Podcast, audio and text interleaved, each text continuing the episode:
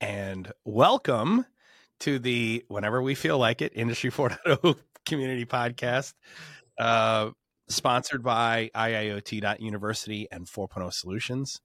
I am your host with the most, Walker D. Reynolds. Today we got Zack Scriven with me because we are going to be having a conversation about basically three topics. Um, topic number one is uh, we're going to be talking about the new executive order that just came out um, governing artificial intelligence in the United States, um, and actually extending globally through um, strategic global partners. Number two, we're going to talk about uh, the MQTT Summit, CONNACK, put on by HiveMQ in in Munich in December, which I where I'll be speaking, and then we are going to have a conversation about the three part series, which I think is called Forced Hands or whatever it originally started out as a Walker rant. We're going to be talking about that that conversation and you know kind of why that's important and you know what do we what do we take away from it. But with that zach welcome brother. How you been? Good. And this is not the Erich Barnstedt brand this is a new this is a new rant. Correct. This is definitely not you know it's it's really funny. I actually you talking about Erich Barnstedt i got a I got a DM from somebody, I think it was last week or maybe two weeks ago, saying, Hey, Walker, you, you're going to want to watch this or listen to it. It was a podcast that Erich was on that um, someone else did with him. And um, he, about it. Yeah, no, they didn't ask him about it, but they they it was clear that the host, you know, was uh, didn't agree with uh, you know some of Erich's positions on OPC, et cetera. You know, actually in the Discord server, we've been having for those of you who don't know, you know, we have an Industry Four Discord Discord server that we've been managing, I think since 2019, 2020, something like that. It was one of the first community items we ever put in. Um, there's actually a big conversation going on in there right now in the unified namespace channel on standards. There's a big conversation about standards because we had Dennis Brandl in the last podcast on talking about ISA 95, S88, uh, S99, and the OPC Foundation. And a lot of the conversation around standards has been why do we see such low adoption? Like we have all these standards out there, right? I mean, why is it we see such low adoption in industry of standards? And there's a really good conversation in there about it. I'll hint it's because if you notice when you look at standards that are written for industry, the standards that apply universally to all manufacturers are the ones that have the widest adoption. The more specialized the standard, it's more competitive edge. Yeah, it, it, it gives you it, it, right. The more the same more, reason you don't publish your client's unified namespace in the right. uh, pharma and in the bakery industry, which right. I know for my I know for a fact I could testify. I know that client, and you're saying it's at 47 sites now. 40, 46. I think I think the team just right now they they they uh, integrate a, a, an entire bakery in less than two weeks now. It's an incredible system, like not yeah. only from the front end and the visualizations, but obviously architecturally to be able to pull that off. 80% of the development is up front, and yep. then you know to scale it. Like that's what he was saying. It, it can't scale, but that's exactly what you're doing. Well, and, and what's even crazy is, crazier is like when he when and we'll talk about this here in a second, but when he was making the comment that you know a bakery, food and beverage, and pharma enterprise UNSs don't exist. That's why he doesn't show them to you. I mean, it's preposterous on so many levels. But let, us talk about the base. If you could share it, you would create a standard, but that's part of the competitive edge right. of what they hired you to do. Correct. When we when we have this conversation about standards, in fact, Jeff Noonan, um, who I have a shit ton of respect for, I think Jeff is an absolutely brilliant architect. Um, and you know, I I have no no issue with Jeff at all. So don't don't take anything I'm about to say here as um you know I have nothing but like pr- professional disagreements. And he was also incredibly helpful in the community and in discussions as well. Uh, Jeff, you could tell he's incredibly smart. But we were just having this conversation on Discord, and in fact, I'll I'll go ahead and um let me uh let me read it. Let me see if I have Discord on this on this machine here. I think I do actually. Um dude the fact that he was talking to your client in your in your discord serve like yeah really you know and there there was a there was a bunch of like other messages that really didn't like apply to the conversation which i didn't like you know i didn't read the the you know, if you just had like the conversations that we had behind the scenes where we're like, God, I can't believe this guy would say this shit to the client. You know what I mean? And if you don't know what we're talking about, if you go back and you watch the series Forced Hands or whatever, you know, basically it's a three video series where we walk you through this entire conversation. Um, it'll become, you know, more apparent. Let me, uh, let me, I'm oh, Discord's opening right now. I want to read this, these message, this back and forth that we had. We're having a conversation about ISA 95 and standards. Oh yeah. In, the, in the unified namespace channel. There's and 5,000 people in the Discord server now. Yeah. And I can't remember. I think it's like 40, 40% are active every week. Um, but let me, uh, here, let me just bring it over here. All right. So this is the, we're having a conversation about ISA 95 and, um, oh, actually it just popped up over here on my machine. All right. So let me, let me grab this. Um, because it's it's actually a very interesting conversation. So there was a conversation about standards where JS, um, that this Akos, who's a member of the community, said when it comes to standards and protocols, um, you know, Akos said the issue the issue with standardization is that it all comes down to semantics. Nowadays, the protocols are not the biggest problem unless you don't ha- already have really old systems. Semantics is the bigger issue. After looking into HighByte and similar tools in detail, they are doing protocol conversion, yes, but there are many other solutions to that. Where, and he's talking about why HighByte is so profound, okay, and it's because of the semant the the ability to create semantic hierarchy on your outputs. That is, do protocol conversion, but also data operations to restructure data on the output. JS now works for HighByte, right? He's a product manager at HighByte. Actually, he's actually the product manager for the HighByte Intelligence Hub. Um, so he says, Echo says they are, however, mixing in semantic mapping to the protocol conversion in a very intuitive way. That bundles together, that bundle together brings the high, pun intended, added value. Standardization of data models are the only thing currently that helps with semantic interoperability and are extremely hard to standardize. No, no shit. They are definitely very hard to standardize. The unified namespace takes a leave it to the user kind of stance, which will always rely on a user or programmer implemented implementing semantic mapping, which will always fuel a need for HighByte like tools to increase productivity and not make a software dev project out of digitalization on the side close to OT.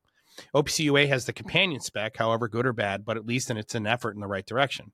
STEP and STEP NC did also take steps in this direction, but the underlying syntax is kind of confusing. It worked for STEP kind of, but did not work for STEP NC. Automation ML has had no standardized semantics, and look how well that turned out. CANopen has standardized semantics. Profinet also, Profibus also. EtherCAT borrows semantics from CANopen and or SERCOS. SERCOS has defined semantics. Modbus has no defined semantics. Arguably, it distinguishes IOs and registers, but no application level semantics. And I would argue that outside of a Modbus register table where you're breaking apart the various uh, data types, there are definitely no semantics. Protocols intended to be used by the manufacturer of the device, i.e., they have control over both ends of the communication, like S7COM and ADS, have also no application level semantics. From the IT world, USB has defined semantics, RS232 has not. If you take a look at how a browser displays information, the topmost layer, which is interpreted HTML, has defined semantics. And I want to say something to Akos here. The there is no long term the idea that you would need that the vast majority of data operations will be done by a third party platform in the middle that actually reverses so in a in a brownfield digital transformation what you have are, and I, I can't remember who said this, but it's a member of the community. Damn it. I, I wanted to give him credit for it. But he said, what he likes to say to organizations is that you have lots of stuff out there talking and no one's listening. In a brownfield environment, you have lots of digital devices out there that's talk that are talking and no one's listening. And and the first step in digital transformation is to make sure you connect, collect, store, listen to everything. Then you got to make sense of it, analyze and visualize. So that's where data ops comes in. And then you want to find patterns, report, and solve. And you also need data ops for that.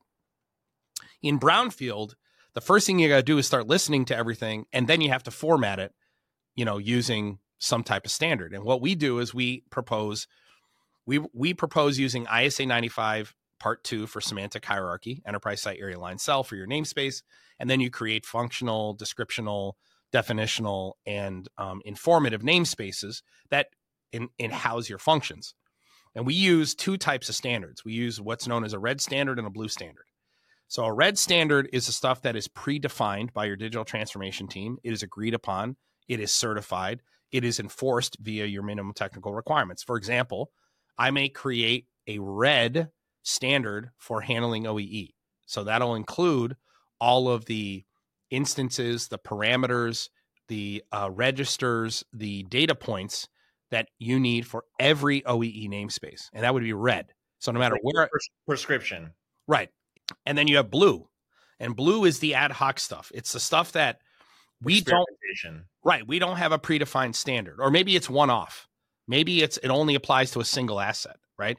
But or or it might be you're coming up with a new function for the business that you're only testing in one location. And because it's non-standard, there are rules for you to create a non-standard um, standard, a non-standard namespace.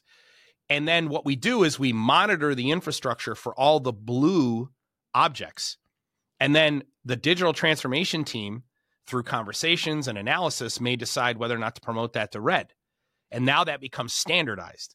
And that and then and then you update your documentation. You say when when doing this function, you're going to do it in this red way, the way Zack built it out in this location right? So how do you avoid the problem like that governments have where they only create laws but then never undo old laws and you just get too much bloat? Like how do you de like vestigial bodies? Like great you- question. It's the same way that you do you way you, you way you ta- you test your DR. So what we tell organizations is that every year when you do your disaster recovery test, which you're generally going to do at the end of the year between Christmas and New Year's, that's what most people do. What you're also going to do is you're going to schedule your standards audit. So Got each it. year you're going to audit all the standards you have and decide whether they still apply to your organization. You may demote a red standard to blue. You may say, you know what, this is no more this this is no longer enforceable. It's op- optional. You also end up with red and blue namespaces together. So I may have a red namespace or object model that has a blue non-standard namespace inside of it. And the only part, the only enterprise, the only part of the data that the enterprise model uses, that enterprise application uses, is the stuff that's red. The blue stuff's still there, but it doesn't use it, doesn't need it because it's for some other function.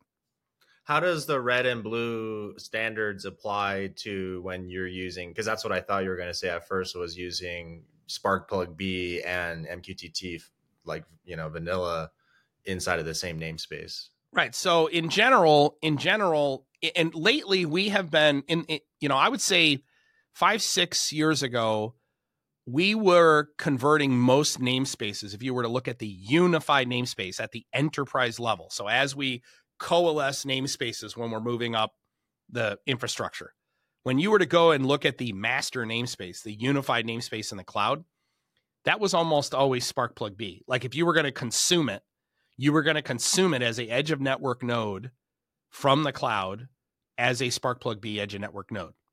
We have really moved away from that and kept the Sparkplug B down at the site level.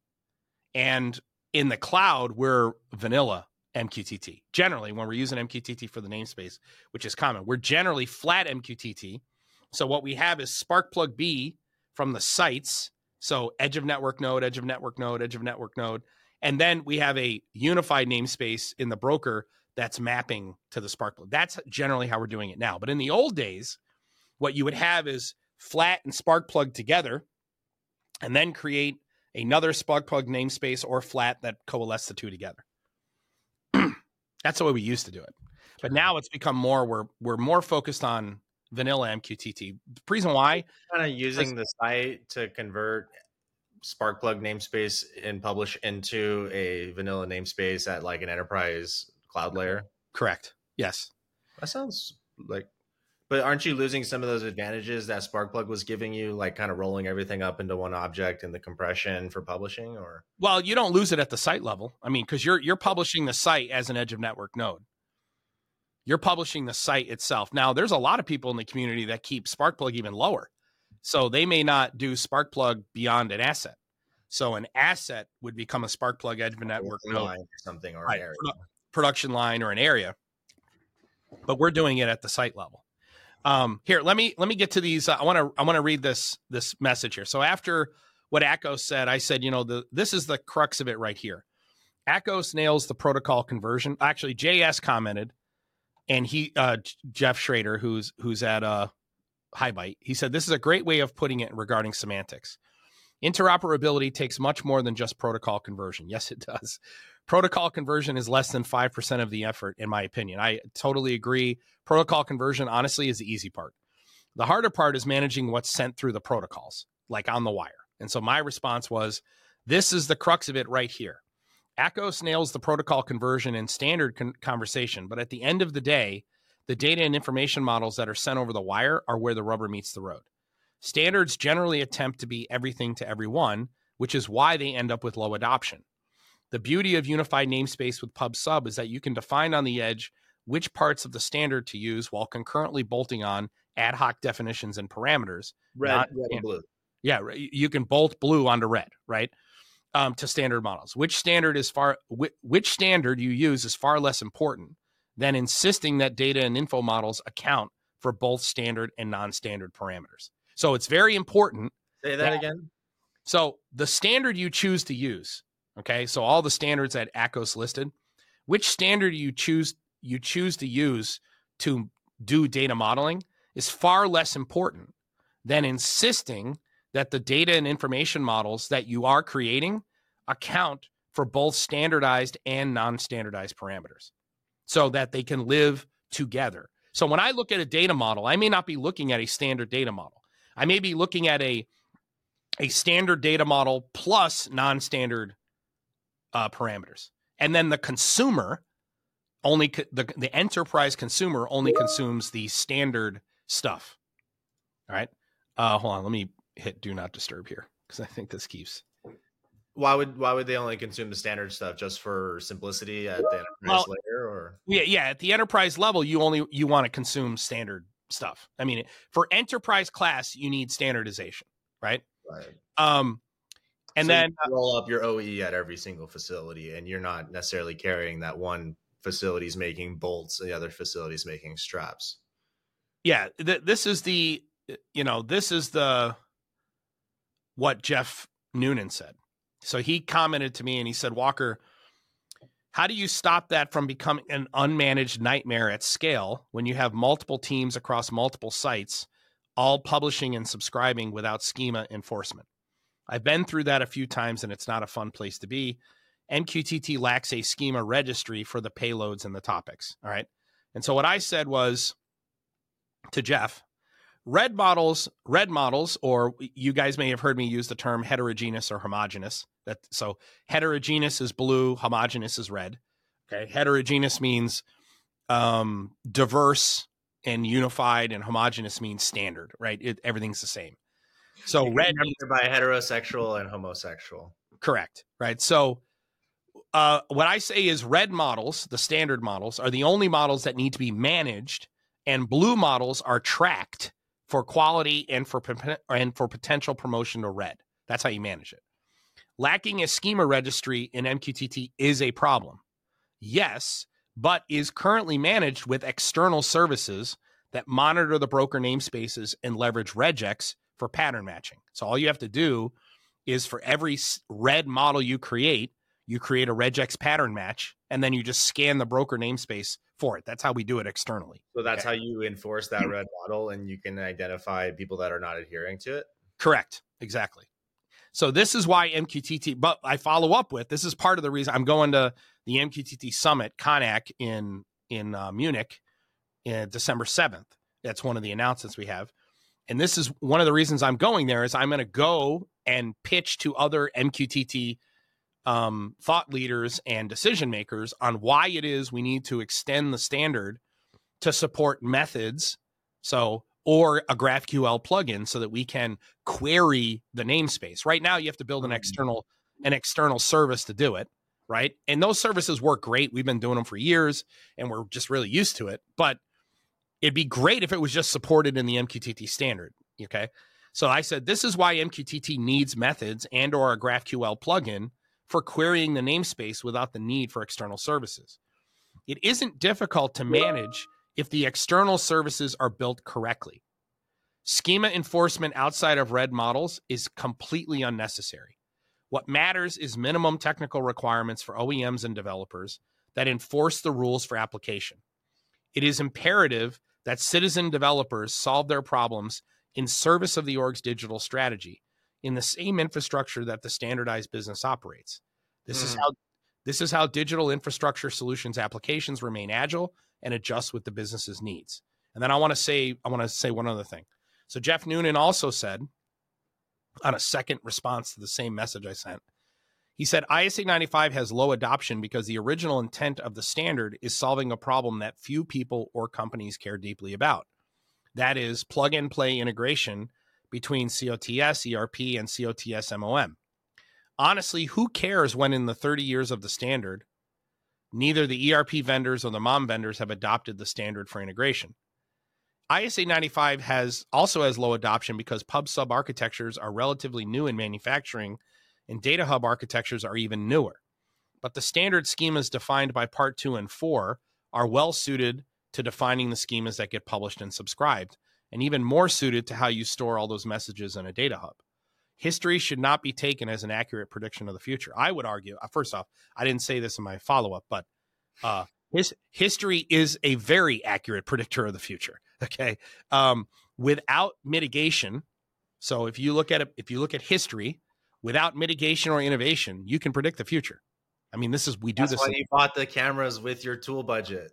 correct. This is this machine learning. Machine learning has demonstrates that to us.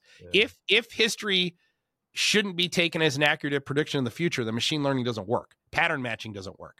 What- mm-hmm. What there has to be is some mitigation or innovation that will change the future. you want blue objects in your organization, there's uh, something to be said about the number of blue objects and the rate of them popping Yeah, up. the, if you have a low number of blue objects, you have a low rate of innovation. It's easily measured. Okay.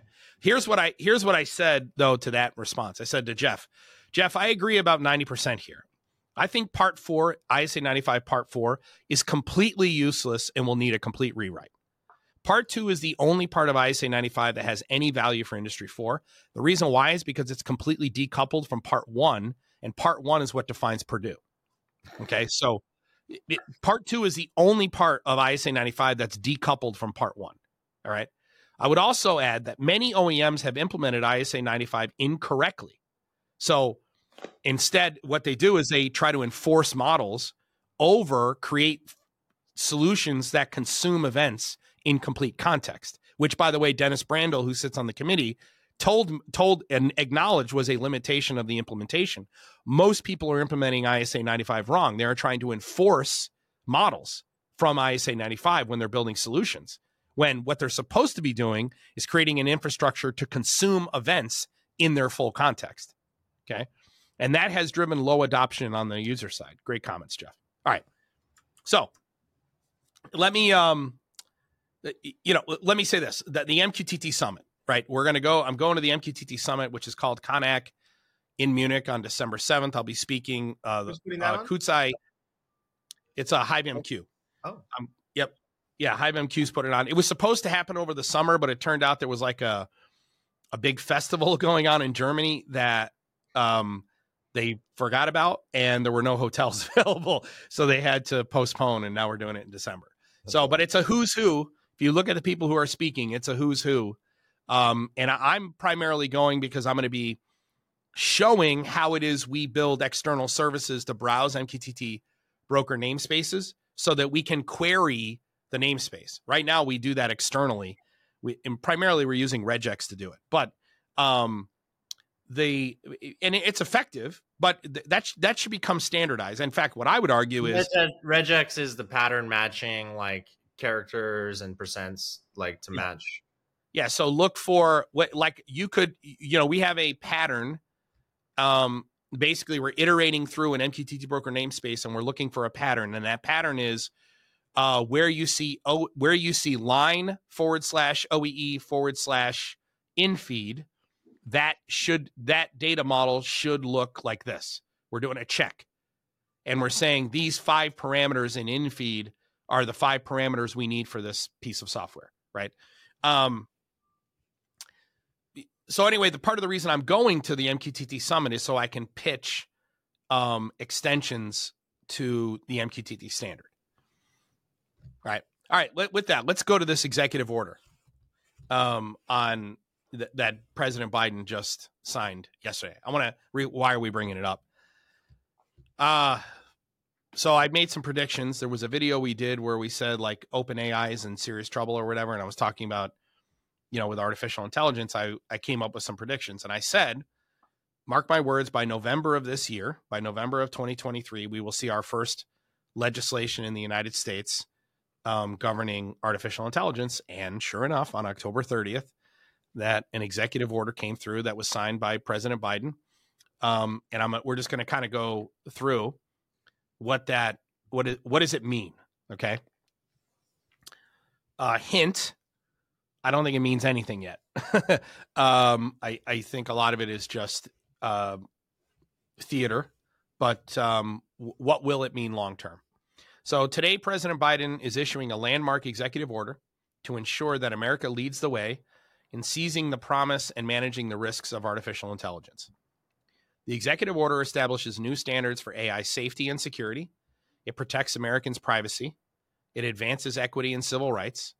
It stands up for consumers and workers. It promotes innovation and competition. It advances American leadership around the world and more. As part of the Biden Harris administration's comprehensive strategy for responsible innovation, the executive order builds on previous actions the president has taken, including work that led to voluntary commitments from 15 leading companies to drive safe, secure, and trustworthy development of AI. You know, uh, was it really voluntary? okay. Um, so yeah, I'm just going to read the high level so the executive order has new standards for AI safety and security. Um, it requires that developers of the most powerful AI systems share their safety test results and other critical information with the U.S. government. Okay. Um, I'm not going to comment, you know, give commentary on whether or not I think that's good or bad. Um, number two, it develops standards, tools, and tests to help ensure that AI systems are safe, secure, and trustworthy. Okay. Well, what is the definition of safe, secure, and trustworthy? Number three, protect against the risks of using AI to engineer dangerous biological materials. Uh, number four, protect Americans from AI enabled fraud and deception by establishing standards and best practices for detecting AI generated content and authenticating official content. I like that one. Uh, establish an advanced cybersecurity program to develop AI tools to find and fix vulnerabilities in critical software. Um, don't see the value there. Uh, order the development of a national security memorandum that directs further actions on AI and security. And then section two is protecting Americans' privacy. So, uh, bullet point one protect Americans' privacy by prioritizing federal support for accelerating the development and use of privacy preserving techniques. Number two, strengthen privacy preserving research and technologies. Number three, evaluate how agencies collect and use commercially available information. And number four, develop guidelines for federal agencies to evaluate the effectiveness of privacy preserving techniques. Let me first off by saying I, I don't I don't think government is really good at a whole lot. Um, and I think government will be really bad at this in general, in my experience. I don't want the people who run the same people who run the IRS or run the Department of Motor Vehicles to be the people who are you know. Playing playing in the world of AI where the Definitely world don't give the IRS more AI. Right. Yeah. It's it's I don't I I mean government's basically good at nothing unless they have a financial incentive to be good at it. That's why we're good at war. That's why we're good at policing. That's why police are good at policing. The more tickets they write, the more they a lot of that money gets funneled back to their agencies. So there's a financial incentive to be good at policing because you get paid from being good at policing. Um, but for example, the you know the the IRS, the the Department of Motor Vehicles, you know they're they're really really shitty at what they do. I mean, how often do you go into a government building and you're like, oh, these guys are really, you know, these they're fucking. This is really good. Like they're really good here. So I, I'm always very very skeptical of government, and it's not because I think people in government are bad. It's just they don't have incentives to be great. Okay. All right. The next one is, and this is the one I got the biggest problem with. It's advancing equity and civil rights. Um, so irresponsible. What does that mean? Yeah. So, so here are the three: provide clear guidance to landlords, federal benefits programs, and federal contractors to keep AI algorithms from being used to exacerbate discrimination. Address algorithmic discrimination through training, technical assistance, and coordination between the Department of Justice and federal civil rights offices on best practices for investigating and prosecuting civil rights violations related to AI. Ensure fairness throughout the criminal justice system by developing best practices on the use of uh, AI in sentencing, parole, and probation. Um, you know the the the issue I have here. Uh, it says advancing equity. Th- this is a sociological discussion. If you want to skip, go ahead and skip five minutes. Why is it we have have and have nots? This is not a technical discussion. This is, comes from my sociology background. Why is it we have have or ha- and have nots in our society? Okay. Well, for several reasons. The reason we have globally why you have people who are well off and those who are starving is because there aren't enough resources to go around on the earth. Okay, if you take the total GDP of the entire globe divided by the complete population, you end up with $16,000 per person. Okay. There are not enough resources to go around. Okay. That's just the simple fact. I mean, it's it's easy math. Okay. So either you have everyone starving like you do in communist nations, you know, or you have or you have a group not starving who are investing capital in innovation that improves the lives of all. Okay. Um it doesn't mean that we should accept starvation. It doesn't mean we should be happy with those things. But what the the there's a myth out there that for example when we look at like uh the pay gap the gender pay gap what is it? You know there's a a, a, a neat way of manipulating the gender pay gap to say women get paid 78 78 cents on the dollar compared to men for the same job. Well that's not true because when you control for experience and education women make more in nearly all positions okay? That that 0.78 is because women in, in general, women choose jobs that, that, that, you know they they choose different types of jobs.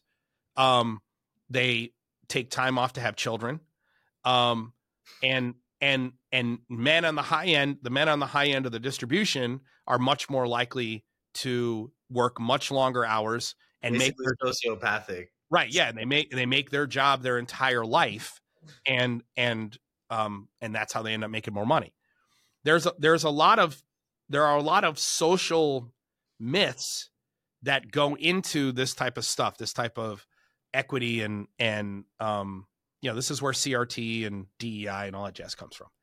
Um, I am for equal opportunity, and and I don't believe that you know discrimination in in basically all forms is an abomination. But I mean, I'm 49 years old now, and I, my my kids and I have had this conversation. I have openly seen discrimination twice in my life, T- two times, where what it is that gets preached to us that that we that women and, and minorities are are discriminated against en masse, you know, by the the mean, nasty, you know, uh, patriarchy. I have literally seen open discrimination twice in my life, and it was both when I was in college. It was in the same place. When I first moved to Raleigh, North Carolina, um, I I bowled in a bowling center in North Raleigh on Thursday nights, and it was like a very very busy bowling center. And I never noticed that everybody in that bowling center was white. Like I never noticed. It never stood out to me that everyone in that bowling center was white. There was one black guy in there. There was one person of color, and it was the guy who he played in um he went to NC State and he played in. Is person of color even in the politic? I don't even think that's politically correct. Yeah, it doesn't. I mean, at the end, I don't even try. I don't even try to keep up with. it just keeps changing. Right, yeah, it just keeps changing. But the It was the guy he played in Police Academy. He was a bit. Uh, what the hell was his name?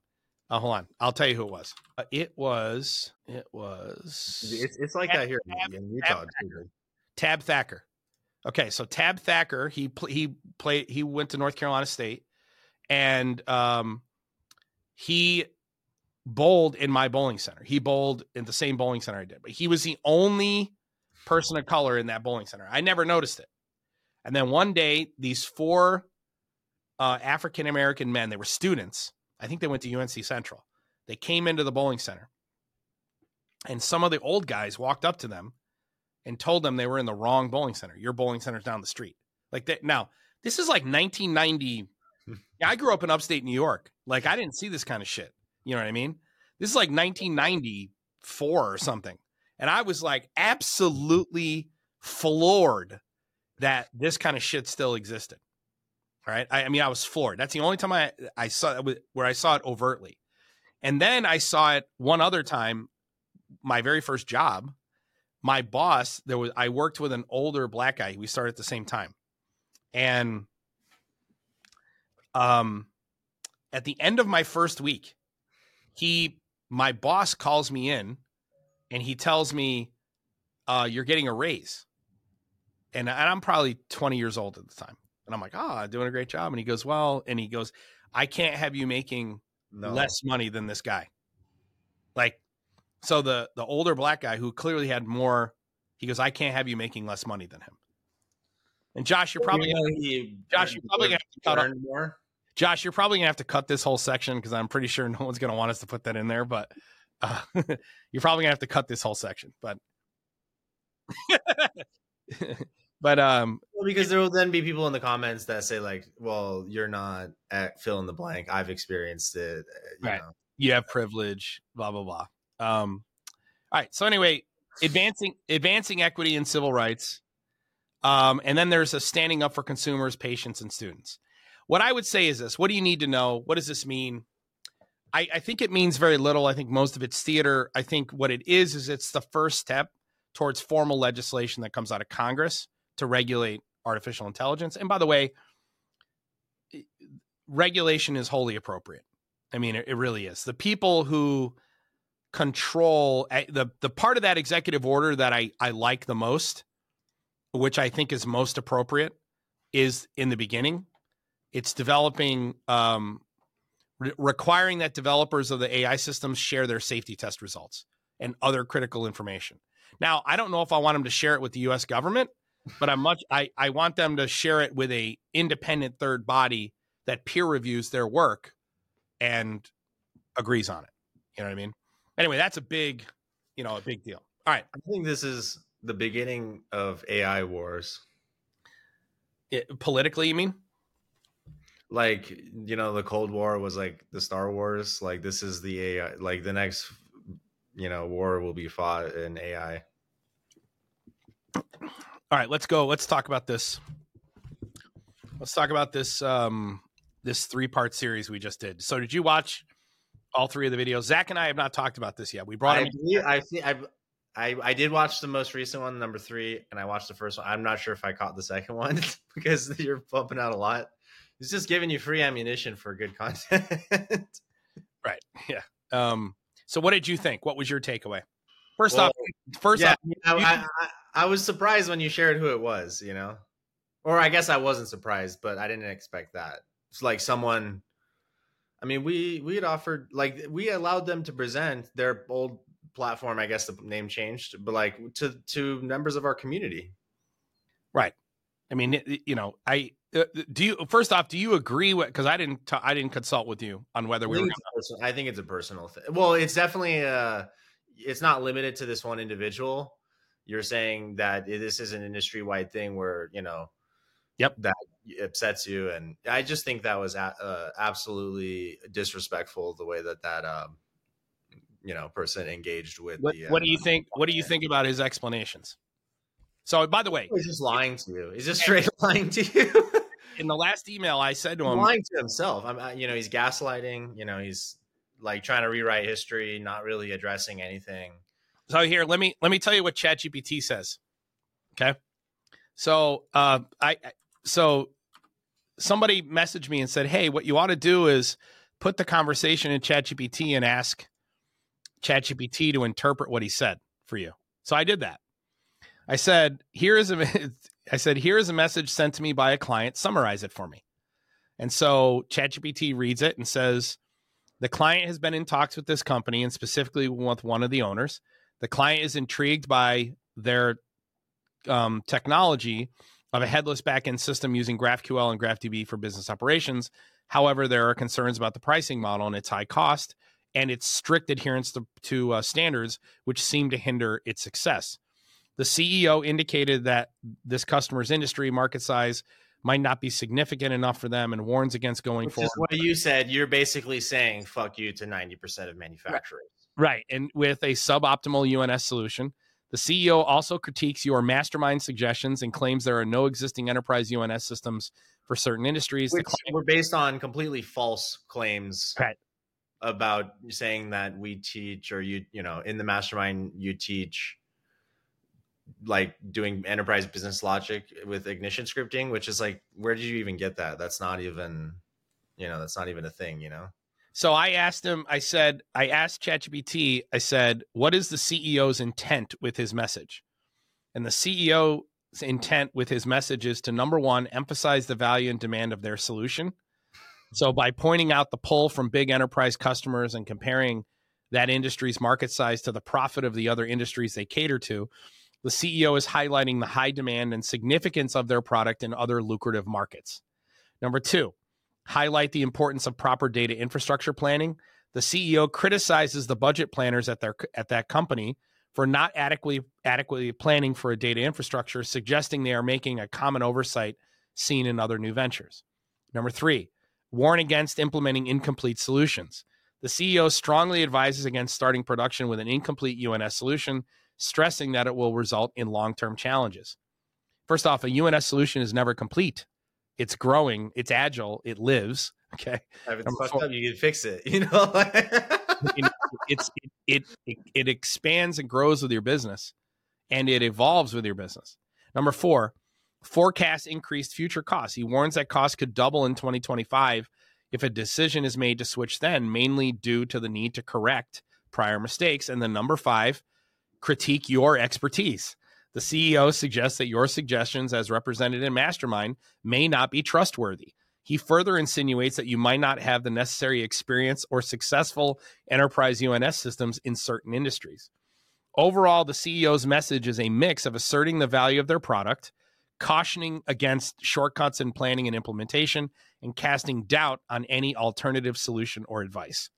And so then I said, my interpretation is that the CEO is trying to strong arm the client into two things. One, get a lot more money for their initiative, and two, stop listening to Walker. What do you think? With the nuances present in the CEO's message. Number one, get more money for their initiative. The CEO emphasizes the high demand for their product from other big enterprise customers and positions the bourbon industry's market size as potentially insufficient. Make sure you take out bourbon, Josh by highlighting the cost of 212,000 per site per month and projecting a doubling in this cost in the future, he seems to be pushing for a larger investment. Now he's not the client highlighted that that site per month. Um actually Josh, what I'm going to do is start over right now with the your interpretation. Ready? Your interpretation aligns with the nuances present in the CEO's message. Number 1, get more initiative money for their initiative. The CEO emphasizes the high demand for their product from other big enterprise customers and positions this customer's industry market size as potentially insufficient. By highlighting the cost and projecting a doubling of this cost in the future, he seems to be pushing for a larger investment now. And number two, stop listening to Walker. The direct critique of your mastermind suggestions and the claim about the non existence of certain enterprise UNS systems in your portfolio serves as a way to discredit your expertise. By doing this, the CEO is trying to diminish your influence over the client and have them rely more on his company's perspective and solutions. Your assessment appears accurate based on the CEO's conveyed sentiments. He seems intent on asserting the superiority and value of his solution while casting doubt on alternative perspectives and solutions especially those offered by you. Well, I, what I would do is I would I would put his rebuttal or his response to the initial you know situation back, you know, where he's like basically lying, and then ask ChatGPT. Actually, let's do that real quick. Let me go. But do it in a new thread where you're not where you don't actually prompt it. Like where because you're seeding it now with your interpretation. Yeah, yeah. Do a new prompt where you give it the initial conditions and then you give it okay and then now this was you know give, give me your interpretation and they'd be like now this was his response to um because i think let's do yeah, it I, have had it where someone was gaslighting me and i had to go to ChatGPT. i'm like yo this is what this person said like what what is what is this and then they're like this is an example of gaslighting and i had to screenshot it and send it to that person i'm like this is where i know this is too toxic you know I do I do feel like yeah. Um, I mean, I'm not I'm not unbiased in this situation because you know I had a person I had interaction with this individual too that just was just like left me feeling disgusting afterwards. You know, it's just like how could you?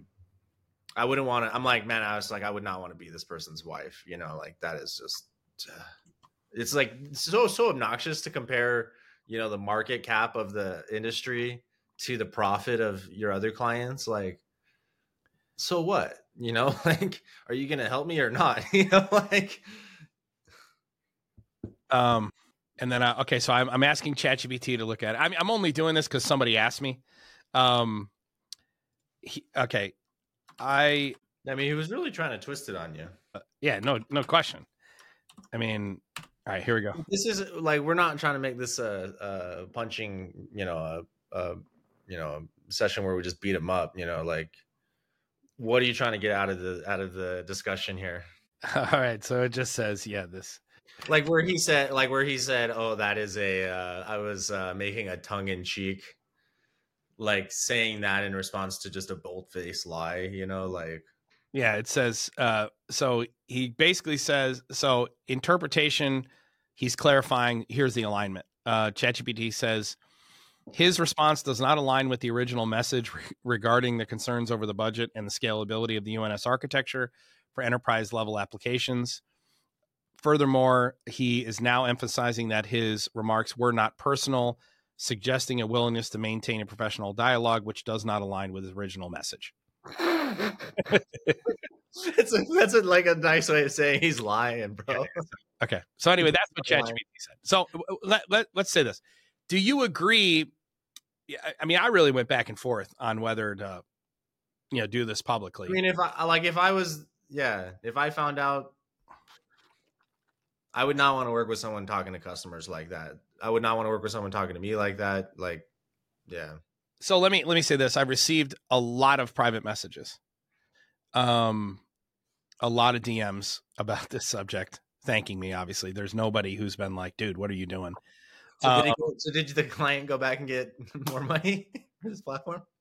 Uh, no, no, no. The client, what eh, you know, so so just so you know, the when the client reached out to me, I said, "Hey, um, he wanted to talk to me first. And I said, you know, we shouldn't talk. I said, I I I will need to go public with this with your permission. Um, and if you're uncomfortable with that, we shouldn't have a conversation. And he said, no, I'm I'm comfortable with it. Let's talk. Most people would not be cool with that, by the way. Well, you know, they're basically outing this guy. Well, his motivation was this. He and he, you know, we had a long conversation, and at the end of the day, what he was trying to do was figure out a way to mend. You know, there's with, no, there's no mend like well ideal situation that's not happening you know this person is not reasonable you know like yeah well i mean even if you try to play devil's advocate which that's where i always start you know okay you know you, you never look for negative intention where ignorance or um ignorance or likely uh, the it's like Occam's razor or something. Yeah, it's, is the likely is the likely reason. You know what I mean? And so in general, I don't look I don't look to see I don't find offense. I it takes me a while to see that someone was actually coming at me sideways you know, because I, I generally give people the benefit of the doubt. I don't I don't think because someone says something untoward this, they this, had negative intentions. You know what I mean? That's not how my mindset is. Ostensibly, this person in, met this client in the Industry 4.0 Discord server, which is managed by you. So they're like on one hand, now it's possible that I think they also created a Discord server or something, or they met somewhere else. But like the odds are he's just in there sniping. He's just in there like sniping your clients and like talking shit on you, which is kind of bullshit. You know, you should call him out on that. Well, I will say this: I, am okay with people talking shit. I don't have any. If if if if somebody, but it, it needs to be based. Back it up. Yeah, it needs to be based in fact. Like if I I, I have no problem admitting I'm wrong. Like yeah, yeah. anybody who works with me will tell you, I got no problem. I, I say to my team all the time, it's not your job to tell me yes. It's your job to fucking challenge me. If you think I'm wrong, tell me I'm wrong. Because that's the only way I'm going to get better. You know, I don't I don't want people to follow me fucking blindly. It just so happens that I'm not wrong very often. I mean, I was wrong way more earlier in my career. You know, through experience, I'm wrong less and less and less, right? And so I don't have any problem with someone talking shit or raising concerns. But what he said was baseless. You know what I mean? And and in reckless, totally reckless.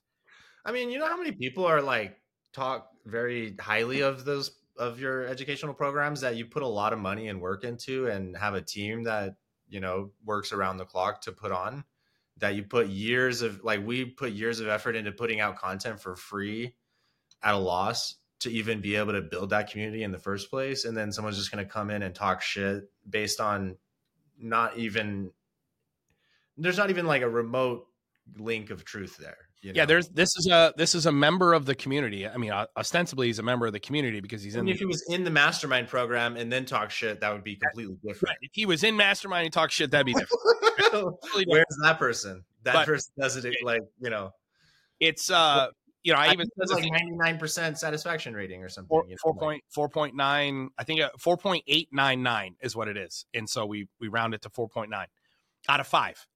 So on a scale of one to five, it's a four point eight nine nine. The average. So when we send out the survey at every ever mastermind, the average rating is four point nine, and our and our churn is four percent.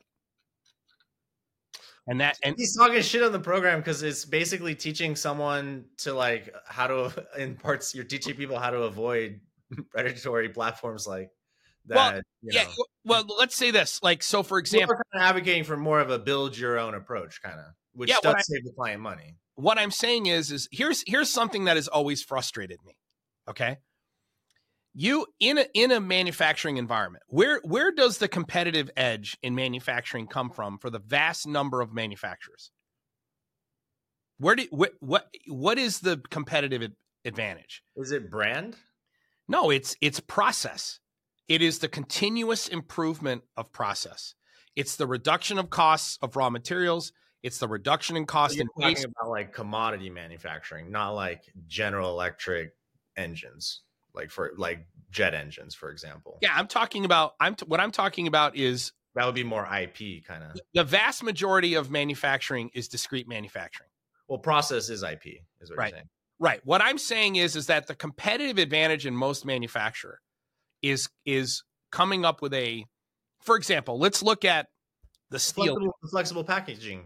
Right, flexible, flexible packaging. Um, the steel industry. I mean, any any type of where it's discrete manufacturing. Okay, the a steel company makes more money by paying, especially if they recycle the steel. So they're buying scrap steel, melting it down, and creating new metallurgies for new products. They make their money. They, they, here's how they get better. They get better by keeping their labor costs lower, reducing the cost of the raw material they pay to create the steel, reducing their energy costs, reducing their scrap, increasing their yield, and shortening their lead times. Okay. All that's like efficiency based stuff, right? Okay. You don't, you, the issue I've always had with digital, with people who are trying to drive digital, is what they want to do is they want to predefine optimal. But optimal is a function of where I am right now. Like continuous improvement is a is a gradual fine tuning of a process. It's incremental improvement. Are we ever satisfied ever at any time? Are we ever satisfied with our performance? No, because you could always perform better. We could always perform better. Okay, so so what most what most organizations try to do from the ERP layer, what they try to do with digital infrastructure is predefine optimal in some type of standard or model. Measure against that? Correct. No. Opt what what we measure against an optimal is is always a moving target. Our digital infrastructure will always be a moving target. It's always going to grow. It's it it it's like uh it's always going to be a combination of red blocks and blue blocks. Correct. If you look at me as a weight as a weightlifter, right? It, I have more capillaries in my pectoral muscles and in my biceps than the average person does. Why? Because as I become more and more efficient as a lifter, as I lift more and more and I become more and more efficient, I grow capillaries where I need them to help me with the efficiency of a weight of a lift. Okay, to bring oxygen to the muscles, carry gl- and, and to process glycogen from the muscles to move. Uh, a, a unified namespace, a digital infrastructure is a living, breathing, growing, and dying thing. Elements grow, they die. Right? That the idea when people say, well, what we need to do is we need to, you know, this is where Jeff Noonan and I disagree on infrastructure from a technical perspective. I am more on the organic side of digital infrastructure based on rules. Okay, so we predefine minimum technical requirements. And as long as everyone's operating within those rules, we offer flexibility in the way that we implement as long as we're implementing blue and not red. You could blue is the place for you to try whatever you want. When people when you try to implement just purely standardized infrastructure, blue's not possible. Mm-hmm. Right, so where right. does the innovation come from? Mm-hmm. That's my that's that's my point. Platform silos and stuff. Right. That's where that's where you become siloed. That's where you become stifled. That's all my argument is. So my argument has always been well, you argue to build your core MES, not buy. Correct. And and and you, there are things you buy and you need to plug them into the things you build. Right. So I want to I want to build an MES for my um my uh, detailing business, specifically around uh, PPF or paint protection film. It's kind of like a process? It's kind of like a well, so not manufacturing of the film, we're buying the raw materials of the film, which is right. like in 50 foot rolls, but yeah. we're using a industrial plotter to cut out um, templates and kits and stuff, and that's our yield. And we're trying to like maximize basically the profit per foot of that raw material, including labor costs, including. And know, isn't right now the profit high because there are so few people doing it? But if there were a lot more people doing it, um, that's a good question. I mean, there's a big variability in quality of film, and so that's one thing. And then, but like the, I, I don't think anyone's really looking at it that way. You know, um, like if you if you have a really inexperienced technician, if they, you know, that might be good because then your costs are low. But then if they mess up on the cut, uh, you know, running the plotter, now you just wasted, you know, a hundred dollars of film or whatever. You know, so. Well, what what or is just, or just even or just even measuring how much film did I even use for that last kit that I sold for 2500, you know? What is the margin on PPF? It's like four times your film cost. So it is like 75% gross, but then you have your labor to- cost on top of that.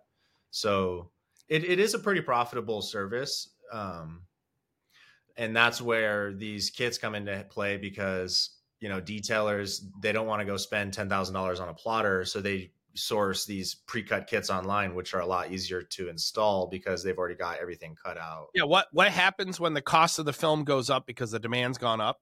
And what happens when the cost that customers are willing to pay goes down because there are more people who are doing it at a lower rate? You have to innovate right?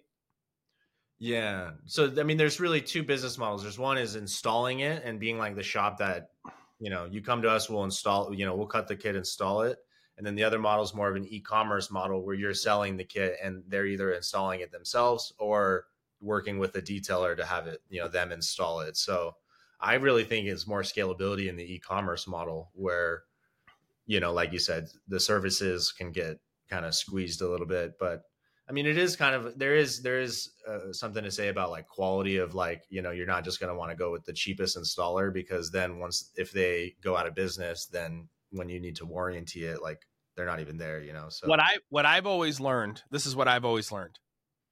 Okay, when it comes to install that you know trades, you should always get three quotes and pick the middle one. Right. Always, you should never go with the person who's the cheapest ever. Yeah. Ever, ever, ever, ever, ever. You should never, ever, ever, ever, ever, ever pick the cheapest quote.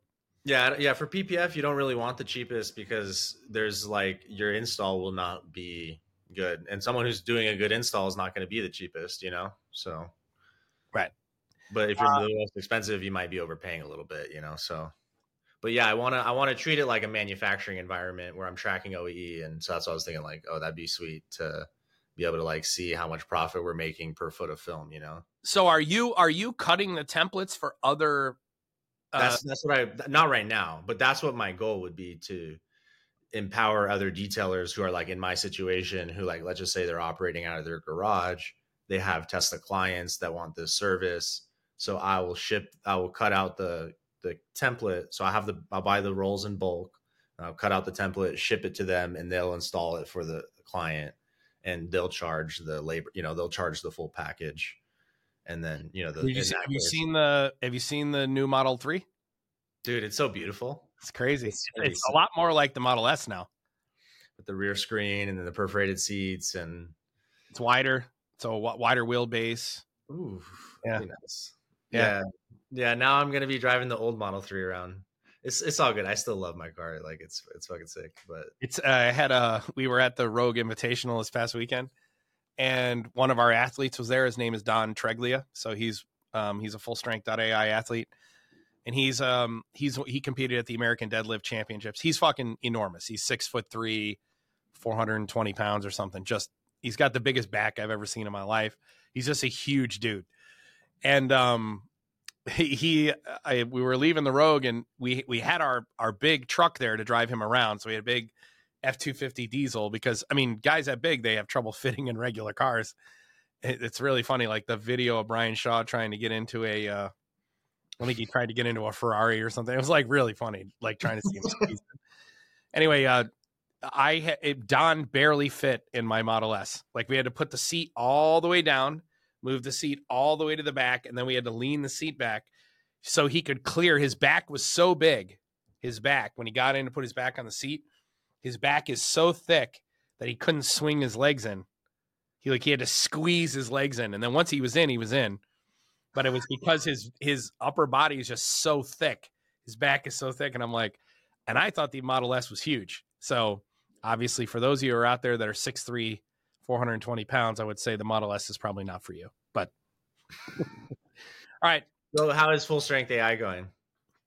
Um, it's going really good. Like so for you know, we are our next big uh so here's what we've been doing since um Shaw Classic in August. We were again a title sponsor. We were at the expo. We actually set the vision system up and I think we had something like 500 lifters deadlift while we were there. We got oh, we signed like, yeah, we signed like 130 beta testers. That was in August. Then we went to the American Deadlift Championships in Orlando in September and um, I think we had another hundred lift there. It was a smaller event, and then we were at Rogue this past weekend, and we're our next event is the Southern Illinois Strength Expo. Right now, with the Vision system, we are we've built a new front end. Um, you know, we're continually expanding the the user interface. Um, models are getting much more reliable. Um, and we're developing our mobile app. That's what we're currently working on. Right now, you're just on collect, connect, and store, and you're working on visualize and analyze. We, we analyze, visualize, but the visualize. Uh, so analyze, visualize is is still in development. So it's we're we're still going through the iterations to make sure analyze, visualize is right, and we already have the find patterns report solve. Like that's the crux. So it's really more or the use case of the deadlift, deadlift, bench press, and squat. So, and then um, how different is the is it the similar model for those three just trained with different data or what? Yep, trained. Uh, so we're using MediaPipe as the pose estimation model. So that's how we're just identifying what position a human's in, and then we have separate models that are trained for squat, um, deadlift and bench press to calculate velocity, force.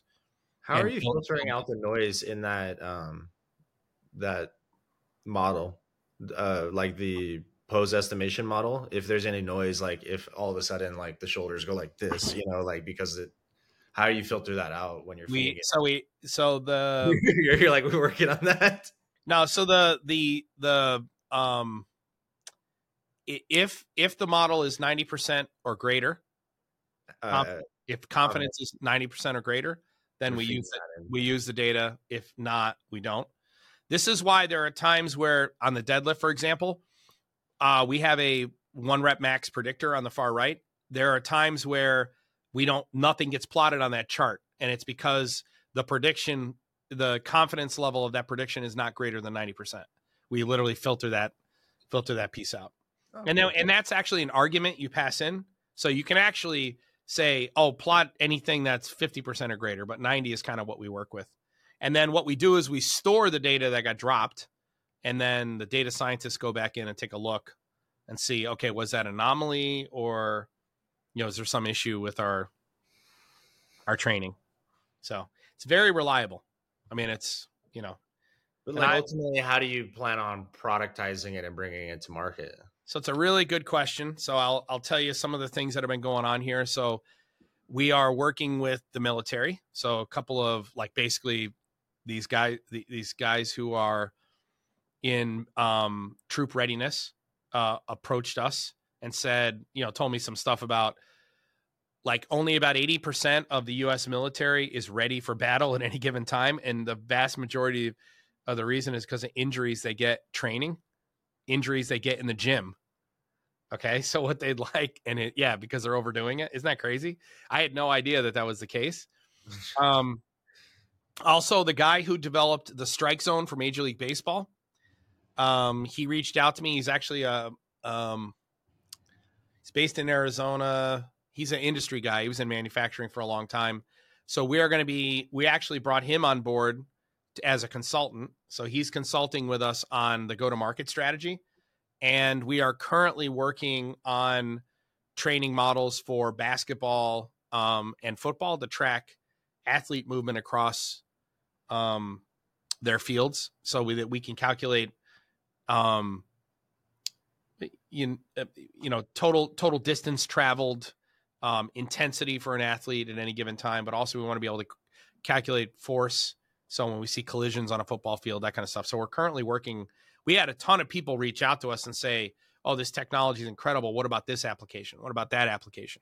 And the the big one I would say is is the guy. His first name is Jason, who developed the strike zone for Major League Baseball. So when you see like on Fox, the little box on there and where it's predicting it, you know, he, he's the guy who developed that technology using vision. And what he was saying was Major League, no surprise, Major League Baseball is the most interested in leveraging technology to improve the sport, and all of the other sports are very re- hesitant, especially the NFL.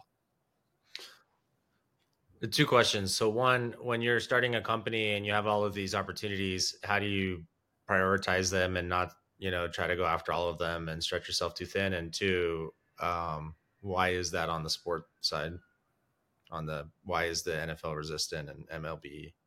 I would say, okay, two, two reasons. Um, so let's start with how do I prioritize? The answer is how you prioritize the opportunities begin in the beginning of a startup is a function of your runway, how much capital you have. So I have a lot of capital. So I can I can afford to bootstrap the company for a for a long time. So we and the reason and the advantage of that is it gives us an opportunity to try lots of things without having to be hyper focused on any one thing in the beginning right because you would need to be hyper focused on one thing to monetize it that's right if i have limited capital then then profitability in the beginning is that's kind of where i was at no shit like a year ago with uh, my detailing company where i was like at i'm like do i build a platform or do i build like my presence as a local detailer. I'm like, I need to get cash in. I need to build a, you know, yeah. I didn't have half a million dollars. I had like thirty thousand dollars. I'm like, I need to build. So like that's why I'm asking the question. Yeah, so, I mean, I, have spent so I've spent I've spent somewhere around certainly over a half million dollars at this point and for no return. Like no I, we haven't taken a single dollar in yet because we now have we defined how we're going to monetize the vision system? Absolutely. We do have a strategic plan. We know where the dollars are going to come from. So basically there's a strategic plan. It's a tiered plan. We start here then we move there then we move there. Um, but right now we're testing a lot of applications and let's say i i had a need to you know get us let's say a half million dollars in cash flow it, over the next 18 months. Let's say that that was our yeah, primary which, which, which that I, target? Yeah. Right. I would I would go and I would look and I would go, okay, well, we're going to be targeting coaches and gyms. We're not going to be targeting the end user because it's going to be a higher yield, higher higher profit. It, there's a, a, you know there's a it's an economy of scale there. So B two B kind of right there. Correct. But so what we have is a uh, you know a B two C and then a B two B strategy, and um, but right now we're testing technology, we're testing applications. We're not really charging for anything. Like when people reach out to us, hey, can you analyze? Yeah, go ahead. We're just kind of doing it, you know. Um, and that's because we have runway. I mean, the the reason that I'm I'm we're able to take that approach is because I have the capital to continue to put in. I mean, right now when we come up with an idea, I just go to the board and say, you know, I need twenty five thousand dollars for this, and the board says, hey, what's the return? And we say, I think it might be X, Y, or Z, but right now we're still in a research and development phase. Even though the technology is ready for the big time, it's we're only we're only going to get one one chance to go to market for the first time. And so I want to test all these applications first to decide where we go to market because I don't want to we're not going to pivot after the first, you know, in that first 12 months. Once we jump in, we're jumping in with both feet. So to answer your question, with a startup like this, how yeah, how per, how hyper focused you are is based on your runway, and I have a, a lot of runway, um, so I'm I'm able to test a lot of ideas. Now, for example, with um, when I started my first company, I had one month of runway. When we started 4.0 Solutions, when we you you and Vaughn had literally one month to make 4.0 Solutions profitable, right? One month. So that was you had a month of runway. We, we, this is different. We we have a lot more. You know, I probably have a couple of years of runway before I got to turn a profit. Yeah, I mean, to say though that we had one month, we didn't really start at zero though. We were already, you know, we already had a good momentum going with the well, channel. If you look at that, we we had from September to December where we were testing applications. Where well, really, where we were monetizing the actual product of uh you know the mastermind. Right but we were testing what works and what doesn't work. You know what did the market want? What does the market not want? What does the community want? What do they not want? Monetizing the gtma right. We were doing that through september and december and then by january 1 we're like all right this is the direction we're going to go. Licensing. And, yeah and here's here's how much capital we have and we've got to turn a profit by the end of this month that was a short runway when i started Intellic integration it was the same thing you know in the beginning i had 20,000 I had to you know if you it, the the whole Intellic integration story I've told this before but I'll tell it one time real quick here and then we'll call it a day. When I eh, I started Intellic in 2015 but I jumped in with both feet in February of 2016. So I started in August and then in August from August to December I was testing various ideas and and building up the infrastructure of the business and then I jumped in with both feet in February of 2016 and I had $20,000. And when I started the business, I had one client where I had one I had one client come where I immediately had a 200 hour per month commitment on um, revenue. So for one year, we had a guaranteed 200 engineering hours every month. I had to spend two weeks on site every month and then two weeks remote. What I did was I went to my I I looked at a growth strategy whereby I wanted to be doing um 600 hours per month by August. So I went to the engineers that I wanted to hire and I put together 1099 plans. So basically it was, hey, I'm going to do this and and when I go sell the work for you, you agree that if I give you 14 days notice, you will come as soon as I say the work is sold, you will come to me and w- work with me for as a 1099, you know, for this rate um you know, 2 weeks after I say yes, we're ready. And I did that with a bunch of people. And then as they came on board, we were starting to build up our capital and then by June we were purely cash flow positive and we had enough capital to open an office and convert everybody to W2. So I mean there was a strategy, but when it came to Intellic in the beginning uh, you know, I I had to be profitable within like 3 weeks. You know, I I, I had no runway. There was no I mean, that was but you already knew you were going to monetize basically system integrate system integration engineering. Yeah, and it was going to be and it was going to be the approach we take, which is unified namespace infrastructure, iteration. Uh, we were also going to take the strategy not, that not go deep and stay long. Do not go deep and stay long. We're going to teach the client to own the infrastructure, and then we're going to move on. And I mean, it was a, it was a, there was no That's existing. Model. that we only started working together in 2018. Well, we started working together long before that, but as far as digital media, 2018. Yeah, you were only two years old. Yeah, Intellic. Well, in earnest, three, but it was three. It was we were three years old, but we were two years old in terms of like full time. Yeah, it's like a baby compared to now, you know. Like I remember that old office, dude. Like, and we would go film the whiteboard videos and shit. And yeah, if you look now, I mean, we're, I mean, hell, we just got a commitment from a client for another year. Wait, yeah, for a fourth year at like a million dollars worth of engineering.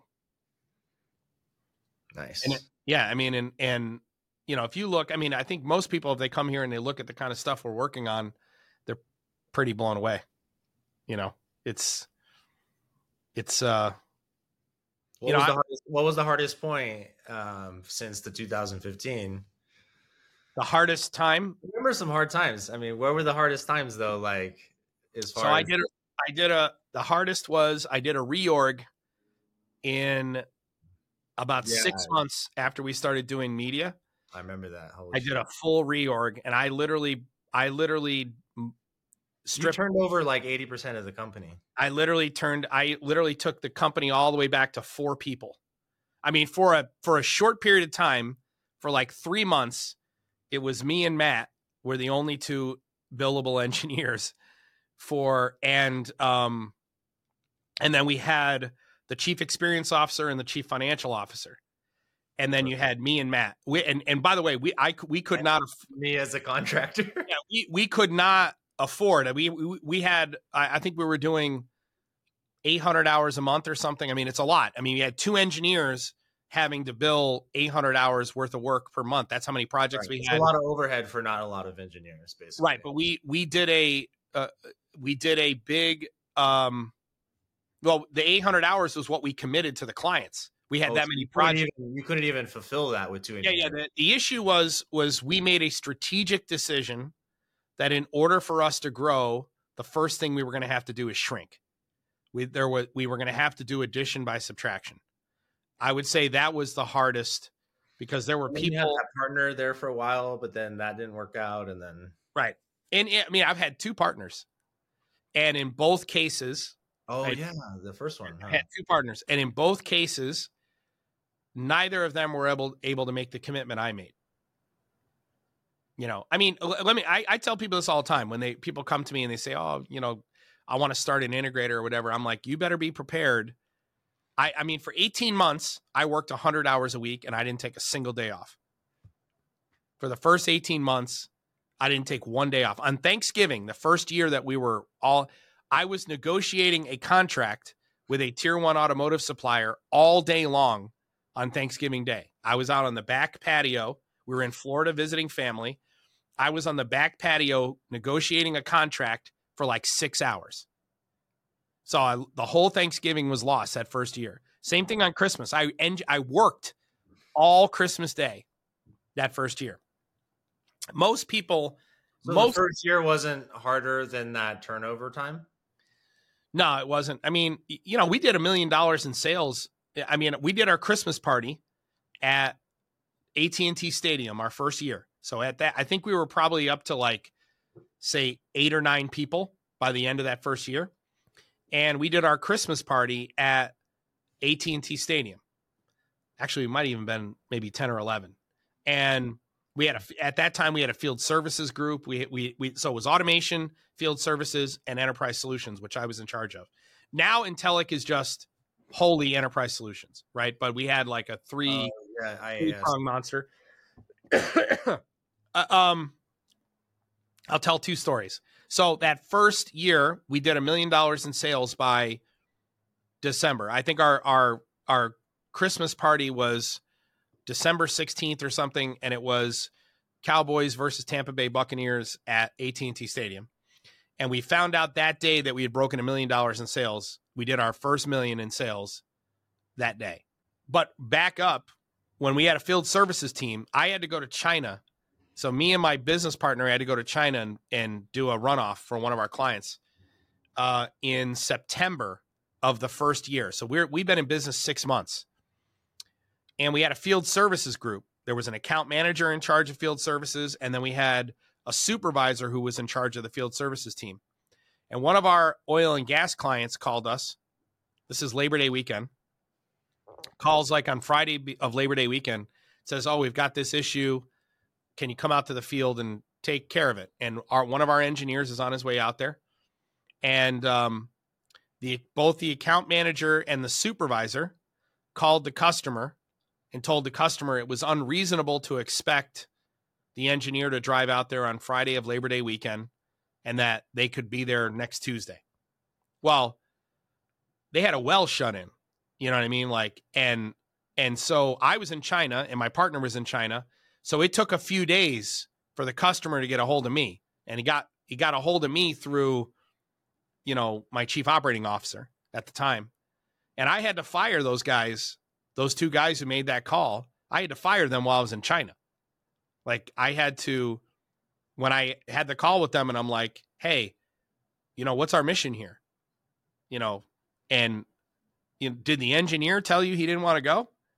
Was the engineer telling you, "Hey, I can't do this because I've got X, Y, or Z commitment?" And they said no. It was their call. And I said, "Well, it was the wrong one, and you don't belong here." Because that was a client telling us they needed our help. And you know, the, and honestly, that was a, such a small operator they couldn't afford to have a well shut in. It was actually a pad. It was like four wells shut in for f- four days, five days. You know what I mean? And um, yeah, I mean there were, there were it's also part of why your clients work with you is like responsiveness and just in general like that you care I I fucking I legitimately care about every person on my team. I tell my team this all the time. I'm like, I honestly love you. Like, I legitimately give a shit about you and your family, and like, and our clients, same thing. Like, I I see it as I have a re- a personal responsibility to make sure they stay in business and employ Americans. You know, yeah. Anyway, we we got off the beaten path there, but anyway, hopefully it was valuable. All right, Zack. Hey, thanks for joining me. Um, what I'll say is this: as it relates to this this exchange with the forced hands and stuff, um, I'm all. Uh, this is the last time I'm going to talk about it, unless there's some new development. Um, but you know, the the the lesson to take away is values matter, mission matters. When someone shows you who they are, believe them. Um, which is I just love that that line, by the way.